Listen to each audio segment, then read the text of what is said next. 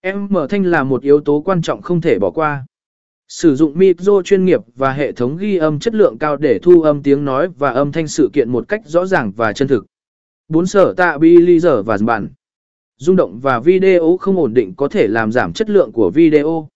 Sử dụng sở tạ bị giờ hoặc bản để giữ cho camera ổn định, giúp bạn ghi lại các cảnh quay mượt mà và chuyên nghiệp.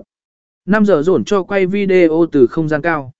Nếu sự kiện diễn ra ở nơi mở, sử dụng giờ dồn để quay video từ không gian cao tạo ra.